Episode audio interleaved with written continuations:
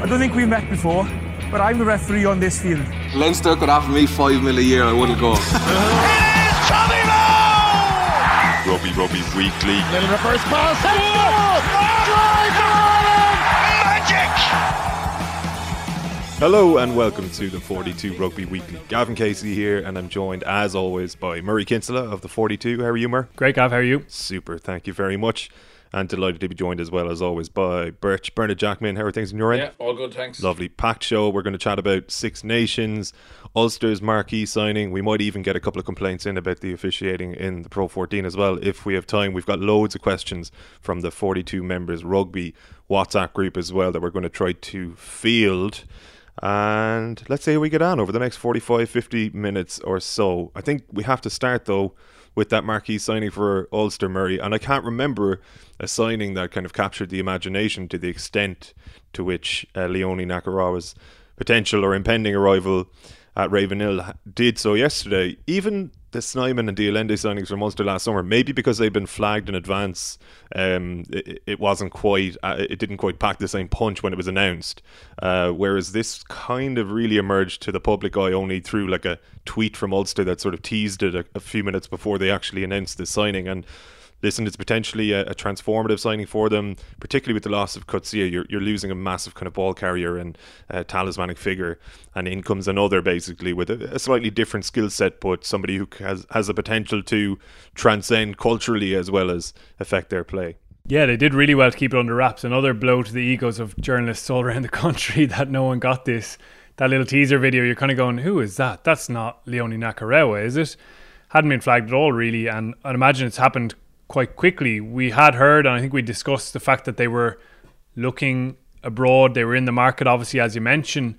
Um, but it is a really exciting signing. When he was at his best, maybe pre World Cup 19, he was one of the very best players in the world. So effective. Obviously, the offloading is a remarkably unique skill set. He's one of the best offloaders ever to play rugby, and it's a thrill to watch him when he's in flight. Really strong carrier, obviously very good in in defensive collisions as well, and his lineout work is, is really superb. So there's loads of skills there. I suppose on the other side of it though, he just returned from a year out of the game.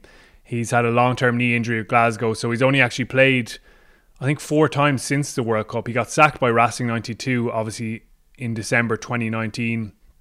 They called it insubordination. He disappeared for two weeks essentially, didn't return their calls, and they said it wasn't the first time it happened. So there was obviously issues there off the pitch in, Racing. Um, so it has been a really tough time in his career the last year, and I guess the the job now is to get him back to full fitness and firing. He's still only 32. There's there's plenty left in, in the tank for him. Um, but there's a bit of a punt, I suppose, in that sense that he hasn't played a lot of rugby. I'm really excited to see him, as they've said themselves, in the back row. It's clear that he's kind of coming in, and they're probably using some of that salary that Coetzee is vacating to to pay for him. Um, so yeah, I, would have a bit of trepidation around it to be honest, in terms of him not having played a lot. But if they get him back to where he was, what a sensational player! Any trepidation for you, Birch, in relation to playing time, in relation to him ghosting his previous employers, um, or is this potentially just the right environment for him? Look, uh, my understanding is that he's he's not a cancerous guy in the dressing room. He's actually a, a really good, really likable guy. When he's there, he trains really hard. The, the issue with Racing, um, and it happens to a lot of Fijians in France in particular, is they tend to miss the return to training date uh, for a variety of reasons. I had a guy, um, uh, Ratini, a very talented winger, um, and he was five or six weeks late back for, for preseason, and uh, his passport blew away in um, in a in a hurricane was one of the excuses that, that we got, and we couldn't couldn't get him.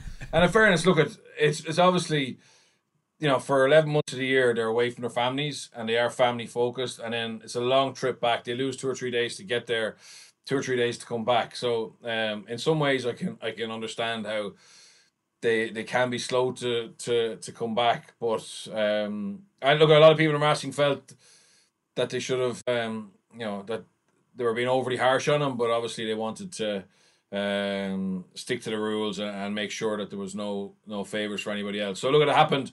The wor- the only worry would be, as, as as Murray said, is that he has been injured for a while. So current form is isn't there. Um, but in terms of talent, ability, um, he's a phenomenal player. And, and Racing played him at eight, you know, uh, a bit as well. And I saw him at eight, and he was effective at eight. You know, and you wouldn't have thought he well he had a skill set to do, but you wouldn't have thought he, he, he was going to be a good eight because he was such a good lock, and and um, not many can do that, but he, he can. And and also we're very close to signing Mata from Edinburgh.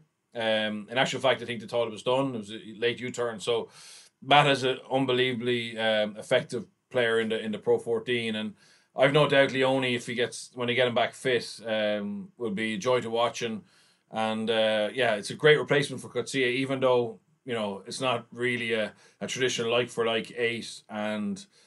Uh, was more of a baton ram, whereas Leone can can kind of do a little bit more as well. So, um, yeah, great signing for the Pro 14, great signing for Ulster. You mentioned the Mata U turn there, and quite often you do steal a march on the journalists just through your connections in coaching and so on. Did you have any inclination that the Nakarawa signing, signing was on the table? Did you keep it? I didn't know last week, but uh, uh, on the pod, of course, I would have told you, Gav, but um, I, I, had heard rumours on, on, Monday and Tuesday. Look, I think Glasgow, Glasgow were probably given permission for the SRU to bring him in when he got sacked from Racing, kind of outside of a normal budget, you know, so they got special dispensation uh, because he came available, um, you know, late in, or early in the season, but outside the normal signing period. And then obviously he's been injured. Um, he can't, he's not a project player. Um, he could be gone in November, so I can understand why Glasgow weren't able to be as ambitious probably um, in the tra- in the in the market as as Ulster. But look at, I think it's a it, it, look at you, you compare that to to um, uh, Connacht's number eight signing, um, whose name uh, whose name escapes me for a second. Oh, yeah, like that's a that's a complete gamble, um, and you have to hope that they can make him the player he potentially is. Whereas Leone, all you're doing is, is making sure that your medical team have have, have done their job, and he's he, he, there's no reason medically why he won't get back. And if he gets back, you know he's a proven he's a proven world class player. So just an example. And look at his budget involved. Connacht doesn't have the budget that Ulster have, uh, so they have to take those punts. But for me, um, for me, I think it's a it's a great signing, and uh, yeah, it, it's a really good replacement for Coetzee. The excitement of the fans as well is a a brilliant part of it. Like sports should be fun. Following your favorite team should be fun, and this is fun. The way it was announced, as you say, Gav, the skill set he brings like whenever fans are back, I know they always have good attendances in Belfast, but it's going to be even more of a rush to get into the stadium to see him live.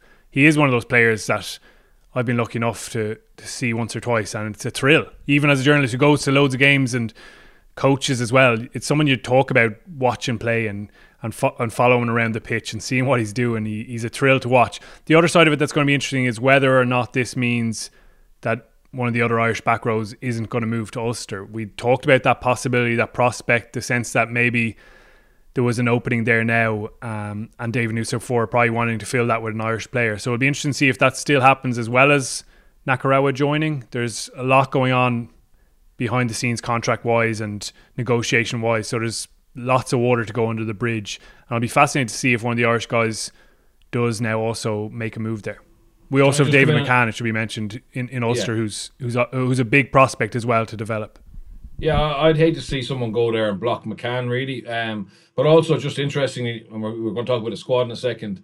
I think that the alignment that was probably there with with Joe um, and Nucifora in terms of being able to go to players and say, "Look, you got to move. You got to move.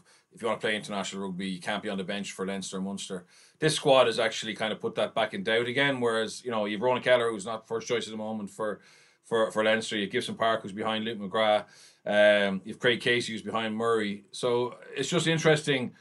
Um, I'm not saying that those guys don't deserve their, their, their spots, whatever. Like I think Kelleher is is the future Irish starting hooker. Um, but it makes it harder for Nucifora or a Dan McFarland or a, or a, an Andy Friend to be able to really genuinely go and, and say, look, you have to leave. You have to leave to play for Ireland, you know. And we saw it last year when Deegan and Doris kind of broke into the Irish team, the Irish squads, without really being sure that we were they were first choice for, for Leinster. Um, and just, it's just something to to take note of. I mean, there was real alignment from the top down. Um, and I'm, I'm questioning whether um, everyone's on the same page at the moment, but we'll talk about it, I'm sure, again. Um, let's let's talk about the overall contract situation then, because there was a, a piece with Billy Holland yesterday. I think it was yesterday.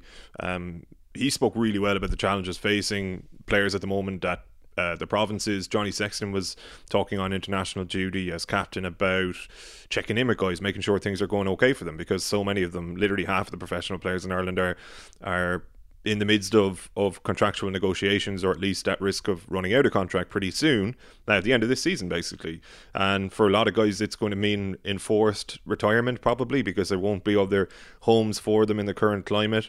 But equally as Billy Holland was saying it's difficult for him to turn to a 25 year old and tell them, ah, listen, it's going to be grand because it might not be. And there are going to be, um, there is going to be upheaval and there are professional challenges facing a lot of people at the moment, as well as personal challenges. Um, great for, say, Ulster that Ian Madigan signs on, got his, his thunder stolen a little bit, I think, by the Nakarawa announcement moments later. But you know, like it was good to see him sort of uh, secure his future, if you like. He mentioned his family has settled up uh, in Belfast really nicely. It's just that others won't be so lucky, and there are kind of ramifications potentially for Andy Farrell's Ireland squad, and equally for the provinces as they continue through the Pro 14 in the coming weeks. There are players literally that are going to be playing who don't know if they're going to be playing for that same club in three, four months' time. So, um, can you talk to us a, a, about that, Bernard, from the point of view of somebody uh, of a player who has been through contract negotiations in the past, and equally as somebody who has coached and probably had to sit down and have chats with guys and say, "Listen, we're not keeping you on, or we'd like to keep you on." To what extent can a player compartmentalize it and and sort of keep their play separate to that personal upheaval? And to what extent can it actually have an impact Yeah, on a player when they're on- either playing for their, their club or their country? Yeah, it, it depends on the individual. I think some guys have, you know, bulletproof self belief, confidence, um, experience, and uh, know that you know the if they perform, that the contract will look after itself, even though it mightn't be the same value as the as the one they're on. And then there's other people who who need that security, you know, and, and they fret and, and they're anxious, and that affects their performance, which you know, uh, ironically, would actually affect the chance of of, of being retained or, or, or being re-signed. So it's a it's a very difficult one, and, and it, uh, it is across the board. And the guys I've seen who've come across as being bulletproof, um, sometimes have massive anxiety and massive insecurities, and um, they really need that reassurance of having security of a contract. Um, I think the problem now is so. I remember early days in in, in Connacht, the first year of professional rugby. Uh, we all signed one year contracts, and you know we were told, "Oh, look at next week, Monday, Tuesday, Wednesday, we're going to bring you all in and tell you if you're being kept." And, and uh, there was a list put up in the in the sports ground Monday, nine o'clock, uh, half nine, ten o'clock, and it was like Eric Elwood, Conor McGuinness, uh, Mervyn Murphy. So you were like, "Oh, Nigel Carolan, right? That's those lads are going to be kept." I was Tuesday at around midday, so I was like, "Oh, 50-50. and then Wednesday were all the guys who played all year or were completely in the freezer. And it was just such a bad way of, of, of doing it. But look at things have moved on from there. But the only thing about this year in COVID and the way um had kind of said, look at um the second Monday in January, that's when it's going to start. Um so they have started to make offers, but it it, from what I gather, there wasn't it, it was a mix and, and if they've tied down sorry, they've gone about tying down a lot of those kind of squad guys first um, and which look at I don't know what there's no exact strategy because it's COVID and it's the first time anyone's been through this, but it looks like they they've tried to tie down so many young players, try down some some of the squad players, and that will actually strengthen the IRFU's hands with some of the the other the, the the bigger names if you get me where they maybe want to play hardball. So um and the challenge now is, you know, you've you've told your family, your wife, your bank manager, um, look at I know what I'm doing the, the second week of, of January, and if you haven't been spoken to yet, you know, there's extra anxiety now because um, you haven't actually started the process. So you don't know where you stand. And look, I'm not 100 percent sure how many players are in that situation. I believe some of them are, um, and uh, yeah, it's it's definitely a tough time. And you'd like to hope that they've waited so long now. Um, that this won't drag out. And I think players have been given, you know, seven, ten days to make their decision on their offers. So there's not going to be a huge amount of, of wiggle room for for certain players. But then obviously once they accept that to leave or stay, then that probably allows, you know, Nucifora and, and the IRFU or the provinces to then go and play the next card, if you get me. So um it's not like uh, like some guys might get kept if some if only if someone else stays. If you get me, um, and there's a lot of moving parts in it. So it's not an exact science. It's not look at um, we treat everybody the same the same day. It is a very difficult thing to get right, but I do think that there will be anxiety levels, um, and generally the guys who are at the top of the game have less worries because they know that they have the CVs um, and the experience and the profile to to find work. It's the it's the players who maybe haven't had as much game time, come back from injury, maybe out of form at the moment, but are, are talented players who are who are more stressed and more worried. Yeah, I think academy players as well, Mer, who wouldn't have been really playing any rugby at all over the last uh, 12 or so months. Um, if they get let go, it's difficult for them to sort of make the case to prospective employers, like, here's what I've been doing. Uh, they don't really have the, the CV to which Bernard alludes and um, don't have the kind of profile that their name would demand the benefit of the doubt to the extent that Leone Nakarawa's would. It's really tough for those guys. Um, even say someone in a third year of academy, as you say, has no chance to regularly feature in the AIL, have their clips studied every single weekend for the province to figure out where they fit. Um, and then even some guys who are slightly older than that, with the obvious threat of salaries being cut back given the financial constraints, you're hearing about some guys actually considering maybe even getting out of the game.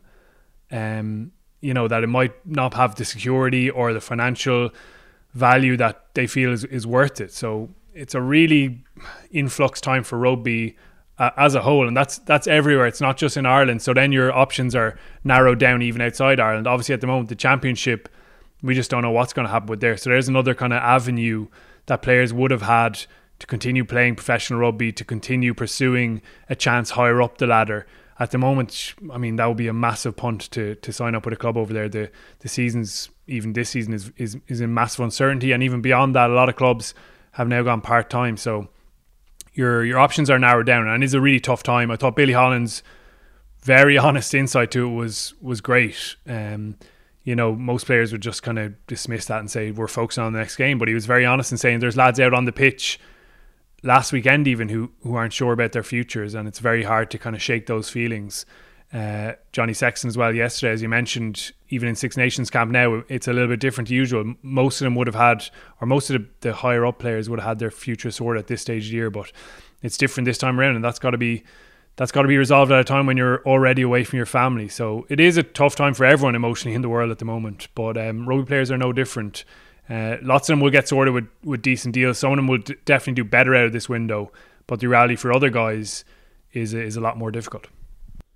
I promised the members WhatsApp group that we will field questions from people who aren't Eric Fitzgerald as well today. But a question from Eric put the fear of Christ into me last night personally when I saw it in the group, and he was wondering, have yourself, Murray or Birch, heard anything to corroborate the rumours that CJ Stander is retiring at the end of the season? And I personally haven't heard anything uh, to this effect, but it is one of those situations where, like, it something like that might be influenced by contractual uh, negotiations and maybe feeling as though okay I'm not getting bang for my buck anymore. This is an incredibly dangerous sport. I have a family and I'm 30 years of age. Uh, but firstly have you heard anything? Yeah yeah. I spoke to um I spoke to a French agent last week and uh, he was of the opinion that CJ was going to Bordeaux um or that Bordeaux were were making a serious uh, serious play for him. So um, don't know any more than that but um look at he's a, he's a top player and uh, Bordeaux are a great club, so um, and they're very ambitious. So potentially, I think they're losing two eights um, from their current roster. Uh, so there might be something in that. But um, yeah, that's that's a, look. I didn't know whether he was he was talking to them right in that, but certainly that Bordeaux had a huge interest in in CJ. There was also a bit of chat about South Africa, wasn't there, and the, and the Bulls. But it's worth yeah. remembering that last time his contract was up, I mean Montpellier there was a story go, going around that Montpellier were very much in for him, um, which Vern Cotter later denied. But I'm sure it helped in terms of the contract negotiations when, when that was there and present. So there's always loads of stuff. There's always interest. Like there's loads of stuff going on. You hear about John Cooney and interest there. He's all, he's all, he's got a year left on his contract. Um, a few other players like that. Ultan Dillane impressed Racing 92 the time they played there's always going to be bits of interest. It's it's whether they turn into concrete offers is is what you're really interested in, and um, it definitely helps your case if there's a bit of outside interest and it gets out there in the media. That's just Dillane making the squad is very important um, in terms of being able to try and keep him here. There's no doubt he will be um, on the radar of a lot of French clubs. There's a big push for locks this this recruitment drive um, across the Premiership and across France, and uh, um, he's somebody that like Racing definitely like, but you know other clubs in France would like as well. So the big part of convincing him to stay is that he's likely to play international rugby. I think so. Him being in the Six Nations squad um, definitely will help. I'm sure Connacht try and time down. There's a question here in the members WhatsApp group from Kieran Pearson, who is new to the group. Uh, he says his hellos. And uh, his question, he says he's been wondering about it since the story today, as in yesterday, of Ulster extending Madigan's and Herring's contracts while also signing Nakarawa. And Kieran was saying, with all of the general foreboding about contract negotiations over the last while, given the IRFU's finances, I really didn't see any provinces bringing in any non Irish qualified players over the next while, especially with Nucifora's mantra being to promote younger Irish players. My question is this could the bringing in of non Irish qualified players right now be a veiled threat to some of our top players who are out of contract soon to accept lesser deals or just move abroad and the provinces can take on some non Irish qualified players on short term deals to balance, balance things out for a while? Bernard, your thoughts on that one? I don't think that's the the reason that Nakarawa was allowed to be signed. I think he's a replacement for Coetzee. I think they, they are quite tight on the number of foreign players, and obviously before that you could um, boost that with some project players. Don't really see that happening um, very much in Ireland anymore. So, but I don't think we'll have less, and I don't see it as a threat. I think the threat will be, you know, take the contract or or go, and there's some other Irish player who'll who'll step in your place. Potentially, if we do lose a, a real key key player where we don't have depth in a, in that province, potentially Nucifora will try and move somebody else from another province, and if that doesn't work, then he may give them an exemption to to go and sign a um, an non-Irish qualified. But I, I don't see that as being linked up. I think it's just coincidence at the moment. It's too early to to say it's a it's part of a strategy. Yeah, and Nucifora, the last time we got a rare chance to speak to him, um, he did say there's still going to be some signings, the odd signing. He didn't rule that out completely. Obviously, financially, there's issues there, but as Bernard said, mentioned, and as we said earlier on, the Coetzee salary would have been pretty extensive, plus a bit of a fee to get him out of that last year contract. So Ulster had a bit of scope there.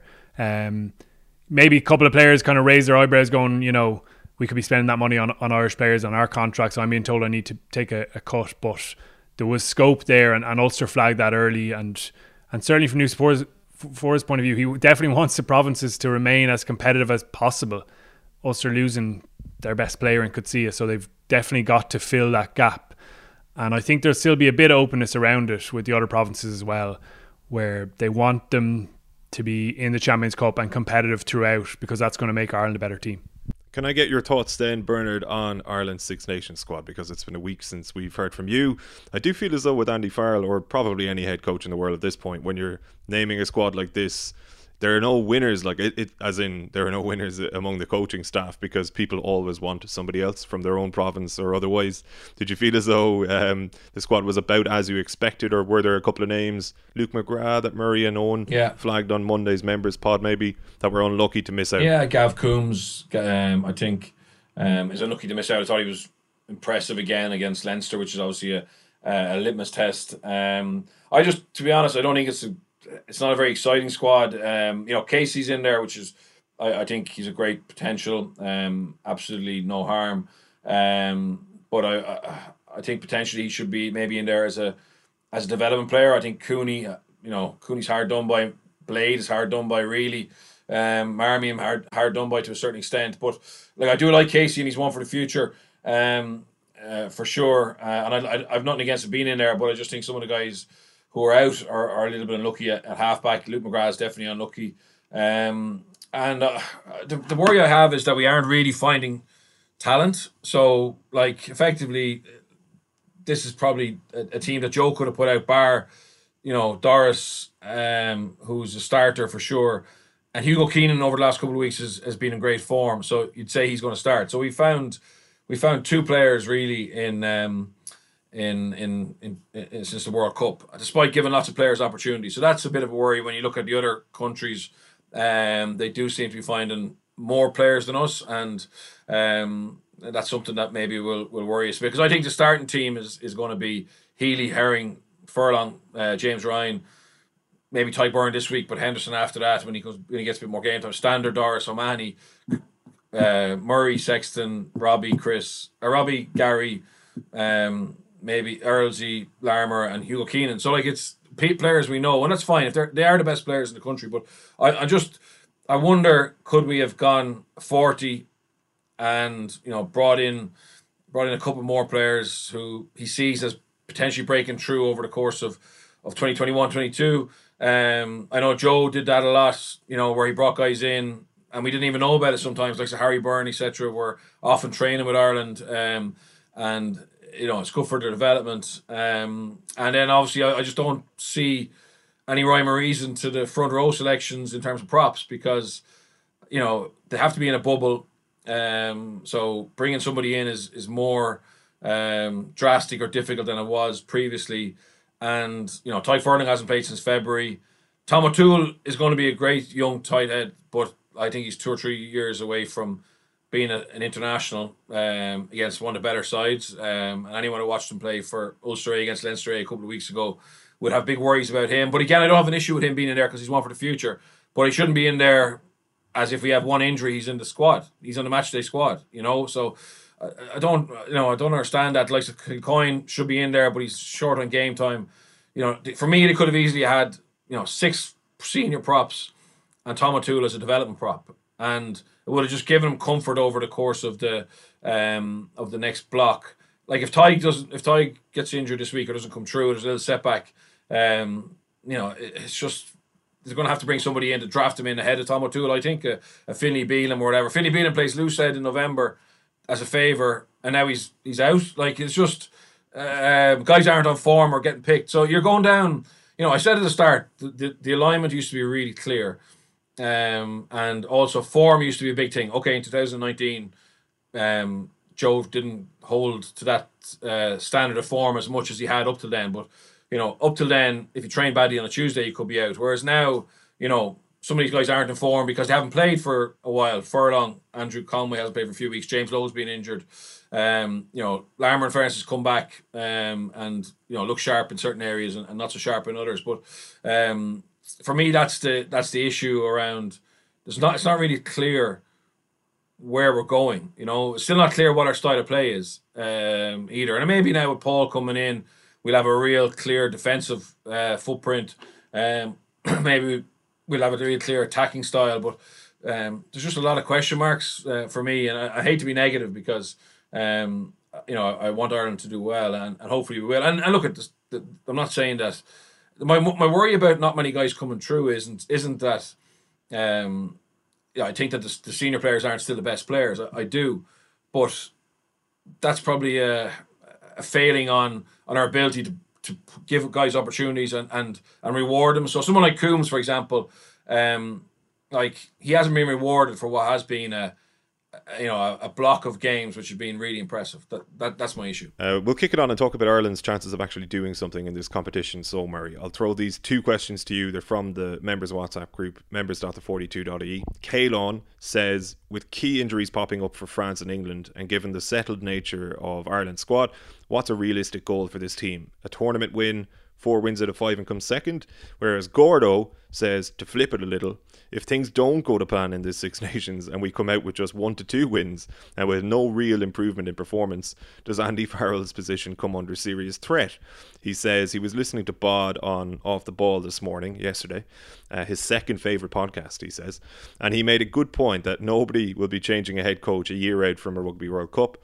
Uh, that being next year. So does this Six Nations become quite significant? And he too apologises for the somewhat negative question and sincerely hopes it doesn't come to that. Your thoughts on that, that Murray? I suppose the expectations of Ireland and what is right to expect from them in this tournament. I'd probably expect something in between the two of those um, extremes. To be honest, I'd be very surprised if they go and win the tournament. I think France and England, even with a couple of those injuries, are really strong. I mean, Ntamack's going to be missing the first few games, but Matthieu Jalibert is playing some stunning rugby at the moment.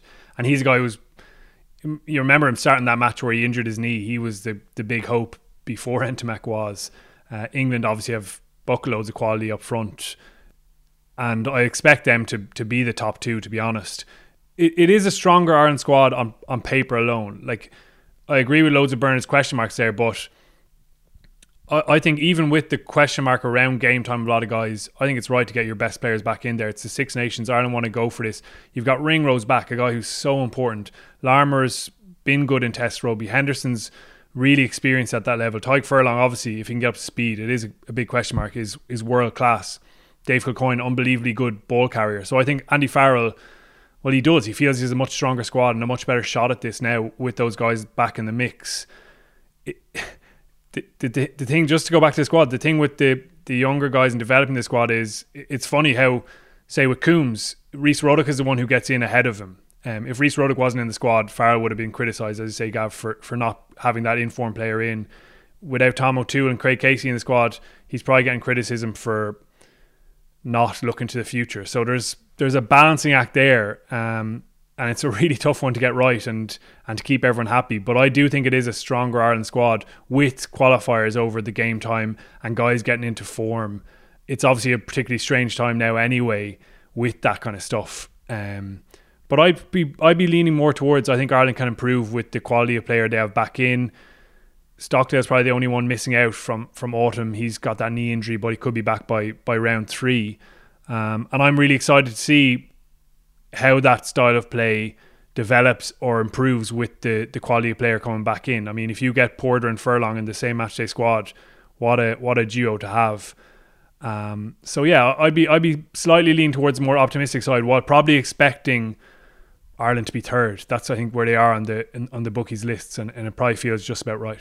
Is third acceptable, Bernard? If that's where we wind up, is that something that basically offers a stay of execution, if you like, to Farrell, uh, allows him to keep uh, building if there is signs of progress, and we kind of continue with this until the World Cup, or or do doubts emerge if we're third again, and say if we're nowhere near really competing with France and England yeah. in particular, we might lose to Wales. I think, to be honest, third would be. Um, I think third is where we finish, and I think it'd be about right. Uh, just given given the quality of, of England and France. Um, now we have them at home, and obviously there's less advantage to that with, with no crowd, but we have them at home. Um, but look at how dominant we are in the in the Pro 14. You know, um, so realistically, you know, and the, and the squad we have, I, I think there is a lot of strength, there's a lot of experience, a lot of quality in the in in, in the squad you're going to take from that. So we should be better than Wales. Wales are in in disarray. Scotland, we thought, you know, were maybe a coming force, but they they you know we blew them away in fairness in, November, and Italy are are also ran. So you know we should be able to be third, and anything above that would be a, a pleasant surprise, really. And and um, but to, to, to, be honest, look at we, you know, we're optimists. We we we want Ireland to be number one in in Europe, and um, to get ahead of England or France, we really need to nail down how our brand of rugby and become really because um, I think at the moment, England and France, England have more power, France have more X factor. So you know our, you know our point of difference would have to be having a great game plan and executing it really well to be able to um, overcome the power deficit or the or the X factor deficit. Uh, just to stick with yourself, Bernard. If you, I'll, I'll throw this one to you quickly while we're sort of half talking about France, and it's from David Cordial, and he says. Um, uh, does the pod think that Dupont could suffer from some form of second season syndrome?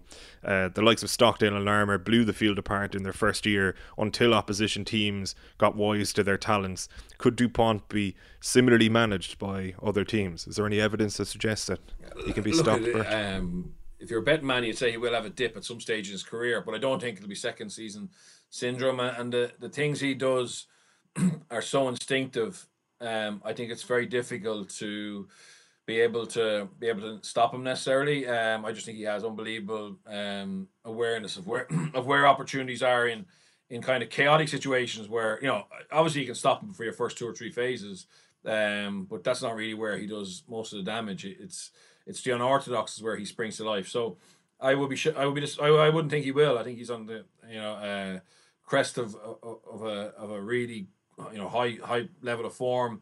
Um, he's not that new. He's been doing this for Castres and, and Toulouse for a while now. Um, so yeah, I don't think he's. I, don't think he'll have a dip. I hope he doesn't. I mean, he's a pleasure to watch. You know, um, obviously from an Irish point of view, you know, hopefully he doesn't play great against against Ireland. But um, I do think he's a pleasure to watch, and I'd like him to. I'd like, I think he's the world number one nine at the moment, and I'd like to see him continue that. He went to ten last weekend against uh, was it against Agen, and he he looked class there as well. I know it wasn't the strongest opposition, but you could actually you could play him anywhere, couldn't you? I mean, he's such a good rugby player that anywhere across the back line, probably in the back row as well. He's so freakishly strong. And we were talking about Nakarawa earlier on, but Dupont is right up on that top of list in terms of players you want to see play in the flesh live, and that, that's one for fans to get excited about. He's probably been through the second season already, anyway. I mean, he's been around for a while, as Birch says, and he is just getting better and better. It's really exciting to see how far he can push it. And there's a there's another indicator of this French team and their talent. They're I don't think they're near their peak just yet. There's so much more ability and potential in that group. So it's exciting to watch them, but frightening for everyone else. We'll obviously be previewing the Six Nations in more depth as well next week as the games roll closer. But just to stick with the competition in a more macro sense, a lot of talk yesterday, Murray, about paywalls. Uh, that topic has reared its head again. And a question as well, I think, as far back as Monday, that was for the, the members WhatsApp group from Kieran asking, will this be the last Six Nations that we see on free to air TV? Um, what do you think, firstly, is going to happen? And then maybe we can get on to chatting about the potential ramifications for that. I suppose this is all tied up with CVC, the private equity firm, coming on board. Um, that deal is very, very close to done now for 14.5%, driving the commercial side of the Six Nations essentially. The CEO, Ben Morel, was talking about it yesterday about getting that expertise in to accelerate the growth of the game in that regard, i.e., make them more bucks for what they're what they're delivering and make it a more attractive product. I suppose you look at CVC's track record, and F1 is the big one. They went in there in 2006, they took it off free to air TV, and they made it much more profitable. But I know a lot of people's experiences that they don't ever see F1 these days, and, and they've no exposure to it at all. And there's that side of it to balance. So he insists that this isn't going to be the last the last championship um, available all to free free to air. The current deal expires in the UK and Ireland at the end of this championship. So it has been up for for the tender for the rights. Um, and there's been loads of talk about Sky Sports say coming in and, and paying a big big amount of money to put it behind their subscription. Um, Amazon have obviously been in the market. They dipped their toe and by all accounts it was a fantastic partnership according to the Six Nations. So there's a, there's a real interest there on the union's part as well in getting more buck for for their bang um, and increasing that revenue. But everyone's fear, everyone's who is on the outside of that commercial interest, just worries about the game disappearing off the the, the TVs at Six Nations time when that's a lot of people's main, if not only, touch point. Ireland and the Six Nations, that's the big one. Let's see how things are going. They don't know any of these players. They haven't seen much of the provinces, but that's their chance to to watch things. So it's a really tricky situation for rugby to weigh up, but a really important one to get right. I think that's the key point, Bernard, that Murray mentions at the end there about the casual fan whose only consumption of rugby might be the Six Nations in February and March time, right? So I saw Simon Thomas from Wales Online, who's a, brilliant rugby journalist, just put it out there on Twitter maybe a week or two ago about. Um, what people thought would be the ramifications for, say, children watching rugby. If it went behind a paywall, would it mean that less kids would be able to watch the sport and, and therefore less kids would be inclined to play it? And a lot of people were replying saying, my, my seven year old, my eight year old doesn't watch it anyway.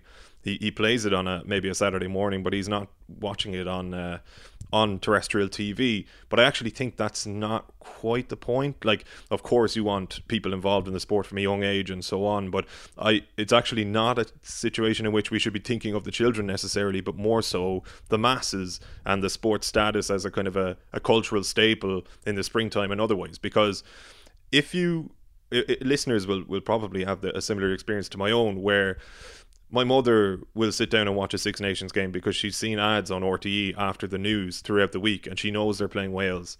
Uh, whereas it, when Munster beat Clermont a, a few weeks ago, uh, she couldn't have given a, a baker's you know what. Like she didn't know the game was on. She doesn't watch Munster. She, and this is a woman who back in 2006 and 2008 absolutely bled red. You know what I mean? Because people in the early 2000s were exposed to a an Irish team, an Irish club competing with European elite beating them, getting to European finals, and it created a, a cultural movement, if you like. You've people around the country who support Munster who aren't even from Munster. But when the Heineken Cup moved behind a paywall, it's run into so many problems since it's not the same it doesn't have the same kind of cultural standing as it used to and that would be my fear for the six nations that if you move it onto sky there are loads of people who can't afford sky there are loads of people who don't want to have to go to a pub to watch a match and it'll just fade away and become a lot more niche rather than this sort of dominant sporting presence on the landscape yeah, in spring. Absolutely, and I, I suppose I've since I started playing in, in, in school, I, I've been been passionate about it. So, um, and I suppose what brought it home to me, my first ever com- co-com gig for RT for a Six Nations game, the commentator beforehand said to me, "Listen, you know, keep it very simple here, uh, and remember that you know eighty percent of the people list, watching this." Um, are new to the game or maybe don't understand the rules. So just try and explain to them what's happening without getting into too much technical detail. And I thought back to, I suppose, my own upbringing. Like you know, we we're from a Gaelic family, and and but yes, the Five Nations was on. You know, a couple of you know those those Saturdays in the spring and beyond it on the TV, and we'd sit down and watch it. So it was probably my first access point to, to the game, and and um, I do think. Look at um, the problem is that they made money out of Formula One doing what they did. That's the that's the challenge, and uh, it's the only good thing is that the Six Nations uh, still own own the majority of the of the shares, uh, the shareholding in it. So hopefully we, we get a balance. And I'm biased because I'm obviously with RT, so that and that, I'd be shouting for free to air. But realistically, I do think it's it's my you know my uh, history of, of seeing it for the first time on free to air. You know your mum's story, Gavin. That's the reality of um of, of how we can we can grow the game, how we can grow a love for it, um, by getting into more people's houses. And um, you know, look at some of the domestic leagues, look at some of the uh, the European competitions now. How few people actually get to see it, and um, I don't think that's a good thing. So hopefully, there's the reality. Also, is the money. The game is, is has got its tongue out for uh, for money, and uh, um, and that's difficult as well. But hopefully, that there will be some kind of compromise where um, it doesn't go completely behind the paywall and um, we get the money into the game, but still give the general public the chance to to follow their country's progress. There's an absolutely brilliant question that you got on email, Murray, from Ronan Cunningham about um, Munster and Leinster, which unfortunately we just don't have time to get to this time. We'll put it on ice and come back to it definitely. Uh, but just because you guys are both busy in about 10 minutes' time, I want to finish with one last question, sort of half relating to the Six Nations. And because we promised as well at the start that we touch upon it, I'll throw it to yourself, Bernard, to begin with. Niall, uh, as World Rugby want to enforce, reinforce, highlight uh, points of law at test windows. What do Murray and Birch uh, feel like uh, has been an area needing clarification or where standards have slipped. Uh, he's noticed collapsed scrums are okay to play on from again at the weekend, for example. And in a wider point, I know Bernard, you, you and so many others, Connacht fans, uh, and and gener- people generally over a long period of time have grown frustrated with the officiating in the Pro 14 and probably in the game generally speaking. Uh, do you want to come in there and, and sort of talk about yeah. what you saw at the weekend and maybe the the feelings towards officiating from coaches? Yeah, well, well look, I think. Um, unfortunately, the standard of officiating in the Pro 14 is uh, is not of level required. The game is moving on. What the players are doing and the coaches are doing is is is moving faster than the referees are able to keep up. Um, and um, a lot of the pro well, look, at there's a running joke in the Pro 14 among the coaches that they don't call the referees referees anymore. They call them the apologists because on a Monday morning they bang you an email with all the mistakes they made and how sorry we are. Um, but yet, the, you know, there's no improvement. And look, we we're all we all make massive amount of mistakes. Um, but you have to um, have a growth mindset and want to improve. And some of the things that we're seeing is is is just not not good enough really and and and it's like they make they're making stuff up as they go along sometimes at the moment some of them as well and um and also I'll tell you what the biggest issue is is the lack of personality or the the way the referees at the moment. A lot of referees are tending to talk to players and and coaches. And if I don't know if you've noticed it but there's a friction. There's a big friction on the pitch between um, the players and, and, and the referees at the moment, and that's never going to lead to um, a, a, positive environment or um, or a good relationship. And and, for, and and and referees are there to um, to implement the laws, but the best referees I've ever had and, and seen have also been able to build a relationship with the, with the players. And uh, I think at the moment it's too far down the I'm the boss and you're the, the schoolboy um, line. And I think when you start going down that line, you better know your laws. You better be so accurate um, that you can't be held uh, to question. But unfortunately, um, unfortunately, that's not the case. And players see things like the ball not being thrown in straight and being let go. Players see things like, I give you an example, uh, Marcel Coetzee's second high tackle against Leinster. Um, and, you know, sidestep was used as a reason uh, for, uh, uh um, for a mitigating factor. If you look at the rules, there's I think there's five reasons it can be a mitigating factor. The, the attacking player sidestepping isn't actually one of those. You know, so it's it's hard then to to actually go look at fair play. Like these lads are, are nailed on. You know, so implement the laws that are there. There is a r- rule around the ball being thrown straight into the line out, um, and just because you mightn't like the scrum afterwards for kind of don't ignore it. You know, don't ignore it and. Uh, um, yeah, uh, and like, and if you do make a decision and you're hundred percent sure about your decision, then speak to the captain in a respectful way. Give him the information that he can go to his players and say, "Look, at this is what actually happened." Don't pick up a term like sidestepping um, and sound like you you uh, you know what you're talking about. Because that wasn't that wasn't the case. That, the scrum I'm talking about um, was a Connacht penalty all day, and he gave an Ospreys penalty. And the fact that Ospreys decided to kick to the corner instead of taking the scrum when Connacht were on a warning gives you an insight into the fact that that was that was true. So, and look again, you can make a mistake. Absolutely, players and coaches make mistakes all all day, but don't double down on that on that then by being standoffish or or being arrogant or um, not not not talking to the to the captain or uh, about it and giving him a chance to at least explain to the players. Because what what, what was Butler going to do to the to the rest of the Connacht pack? You know, he was basically ran. He was shooed away from from Frank when he asked him a question, um, and that's that's causes massive frustration. So I think, look at the best referees. The best referees are the ones who have um, a good relationship with the players. And unfortunately, over the last ten years, and look at, you know, we know Irish referee at the World Cup. We know Irish referee at the Under Twenty World Cup. We've won in the Six Nations. We're not on the top um, uh, level of, of European referees anymore. I'll give you an example, right? And this is kind of cre- what's crept into it. Uh, and you could say this has affected my judgment on it, but it's just an interesting example. 2010, I played a match, I think it was Leinster Munster in the RDS.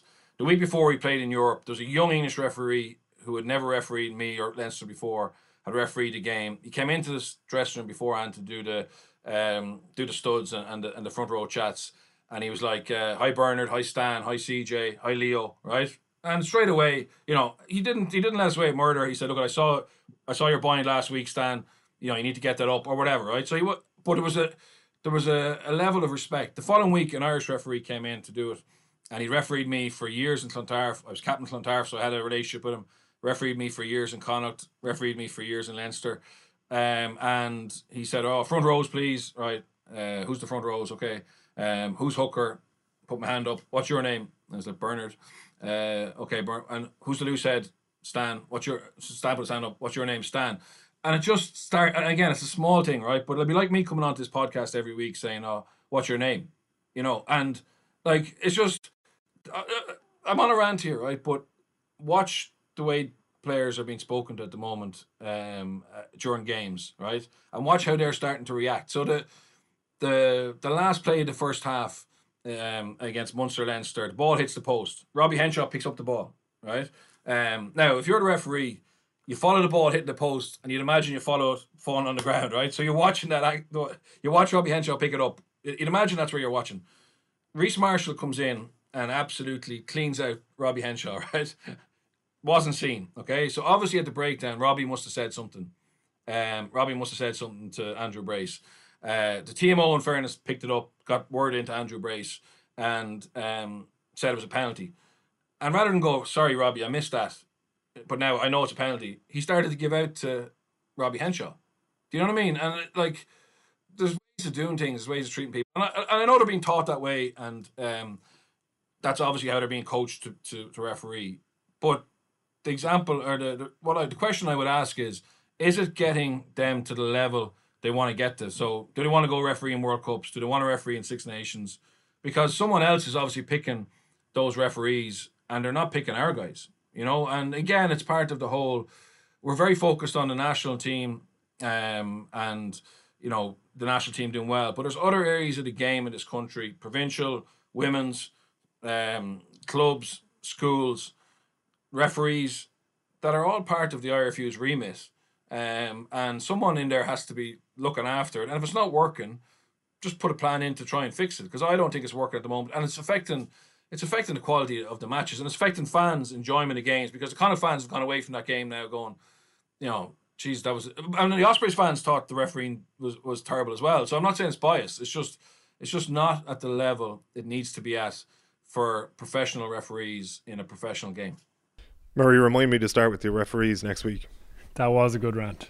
Um, but yeah, good good points raised. The Henshaw one was interesting because actually we criticised Sinclair recently for aggressively questioning a decision, and it was almost the same. You can't hear perfectly on the ref mic. Yeah. It was very similar from what I think I can hear.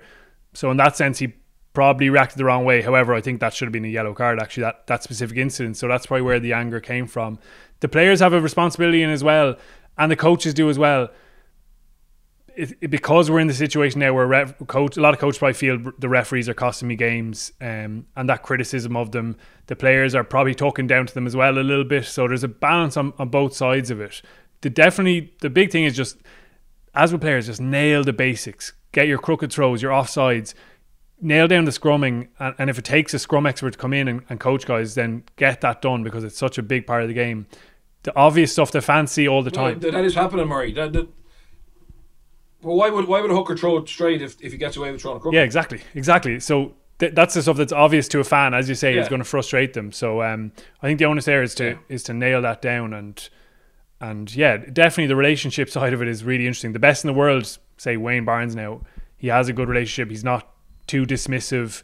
There's a bit of familiarity and a bit of fun there as well. Um, so fingers crossed. There's there's say even with Some of the guys who, who uh, some of the guys who are very good referees are really good people um, and and really good uh, characters. So it's just a case of trying to be themselves rather than trying to be a clone of, of somebody else or a clone of each other when it's not working. It's a really, really difficult job. I don't know who would do it, to be honest. So I think there needs to be a good level of support there as well. And it's good to see guys like even Chris Busby coming through in Ireland. He's done really well so far. Early days, obviously. But you want to see that talent push through. Joy Neville, it'd be brilliant to see her back refereeing games and not just TMOing as well. Really good ref. Um, and the other Irish refs are still young and still learning as well. So fingers crossed, yeah, it would be brilliant to see Ireland with way more representation at the highest level. Boys, you know I could listen to you all day long, but uh, you both have meetings now, so we're going to have to wrap. Thanks. This is one for this is one for when the pubs. This is one for the pubs reopen. We'll go into a snug, put on a We'll fire. do, we'll do a we'll, All we'll do a live Zoom. Thanks a million, Birch. Thanks a million, Murray. Cheers. Thank you to everybody at home as well. Members of the 42, if you want to join the good folks in the members WhatsApp group. And we will be back on Monday with Murray and Owen back as well next Thursday in this regular slot. Until then, mind yourselves. Take it easy. I don't think we've met before, but I'm the referee on this field. Leinster could offer me five mil a year, I wouldn't go. It is Tommy Moe! Rugby Rugby Weekly. Little reverse pass.